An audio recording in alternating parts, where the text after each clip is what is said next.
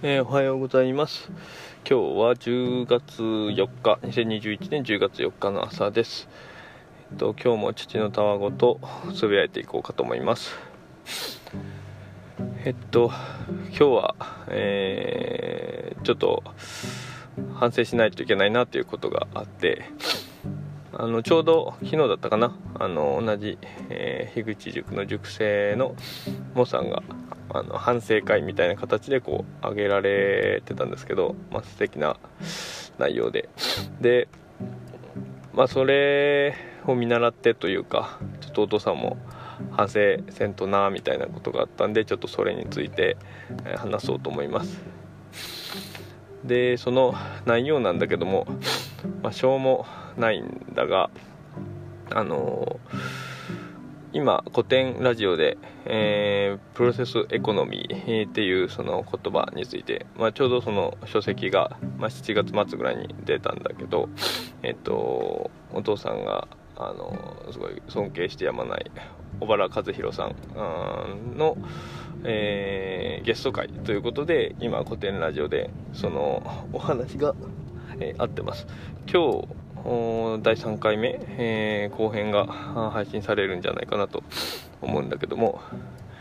でまあそういうふうにそのプロセスエコノミーとは何ぞやというのはもうそっちの、えー、古典ラジオの方を聞いてもらえればあのあとはその書籍を読んでもらえばあすぐ分かるとは思うんだけども。まあ、その話が最近こう古典ラジオの中でもこう出てきてでそのプロセスエコノミーっていう言葉をお父さんは結構それこそえっといろんなオンラインサロンだったりとかそれこそ小原さんのオンラインサロンというか私塾というかそういうところで、えー、その話を聞いてたりしたんだよね。でまあそういうちょっと先行知識みたいなものがこうあったんで大体どういうものかっていうのはこうニュアンスはつかめてて。でちょうどそれが えっとえー、我らが塾長樋口清則さんが、えー、やられてるポッドキャスト。で「基地の完全人間ランド」というものがあるけども。まあその基地の完全人間ランドのこの進み具合というかあのどんどんこういろんな展開が合ってるんだけども。そこがまさにこうプロセスエコノミー的だなっていうふうなのをちょっとすごい感じて。でもうそれがやっぱポッドキャストの中ですごい走りなんじゃないかと思うぐらいちょっと衝撃を受けて。えー、っと以前にちょっと配信というかこの父のたわごとの中でちょっと配信をしたことがありました。でまあそういうのがあってで、まあ、最近、えー、その古典ラジオでもプロセスエコノミの話が出てきたもんでちょっとそれを思い出して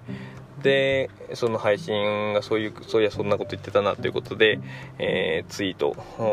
また改めてその配信をこうツイートするようなことをちょっと昨日かなあちょっとやったんだけども、まあ、それに関しての反省です。で何がまあ反省かというと、まあ、それをこうまたあこうツイートとしてこう出すっていうのがまあおおそらくというかその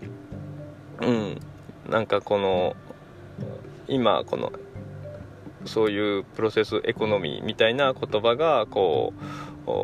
また出だしてるっていう時期もあるしでそれに合わせてその議事の完全人間ランドの話っていうのがこう紐づいと紐づいた形でこう配信することでなんかその基地の完全人間、ランドへの興味関心だったりをこう誘発するというかあの、まあ、プロセスエコノミーっていう言葉も興味持っててっていう人たちまだその聞いたことない人たちにこうリーチできたりするかなっていうのでちょっと貢献できるかなみたいなことも考えつつね。うん、って言っても、まあ、お父さんはそんなツイートお父さんのツイートを見る人なんて多分少ないんだけどその あのフォロワーもそんなに多くないしだけどまあそういうことを考えたりだとか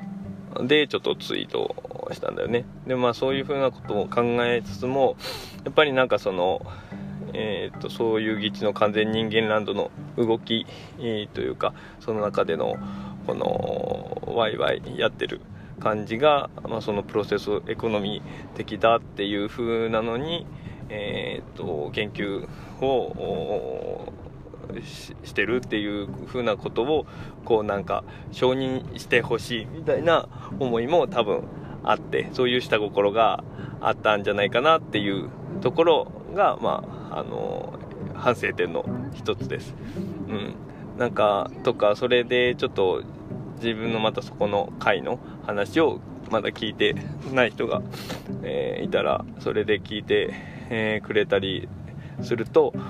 またその再生回数っていうのが伸びるかもしれないなだとかまあ本当数字の奴隷だよね。うん。というかまあその数字がこう増えるっていうのはこれでどれぐらい、え、聞いてくれる人がこう増えるだろうかというちょっと実験的な興味本位の方があの大きかったりはするんだけども、まあいずれにしてもなんかそういう下心みたいなのがあのあったなっていうふうに多分あの思ってのあのこの話です。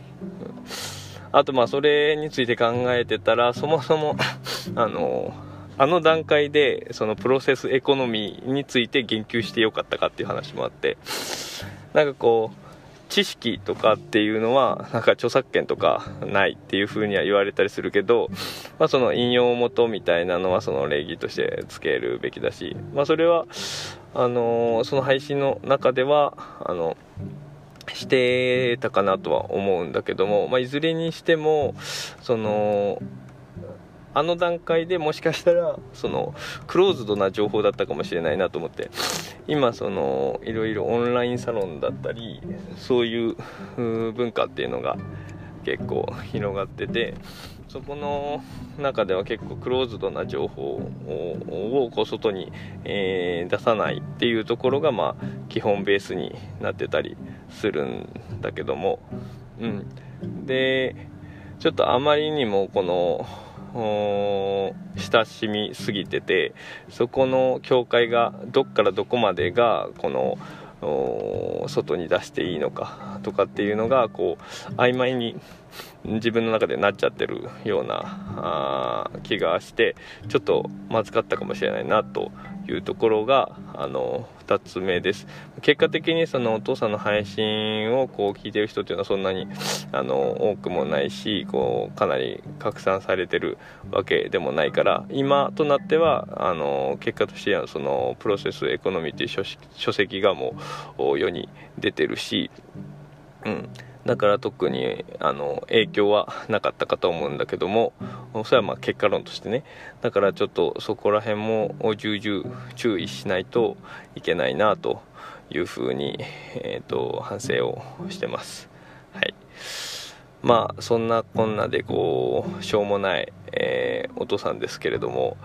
うん。でまたねそしてこれをまあ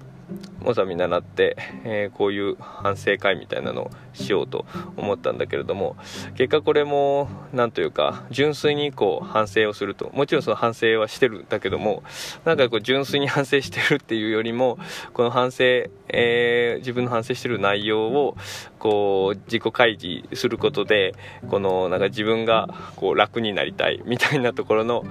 あの思いもあったりでうんなんかそういうのをこうまた自分を捉え直すと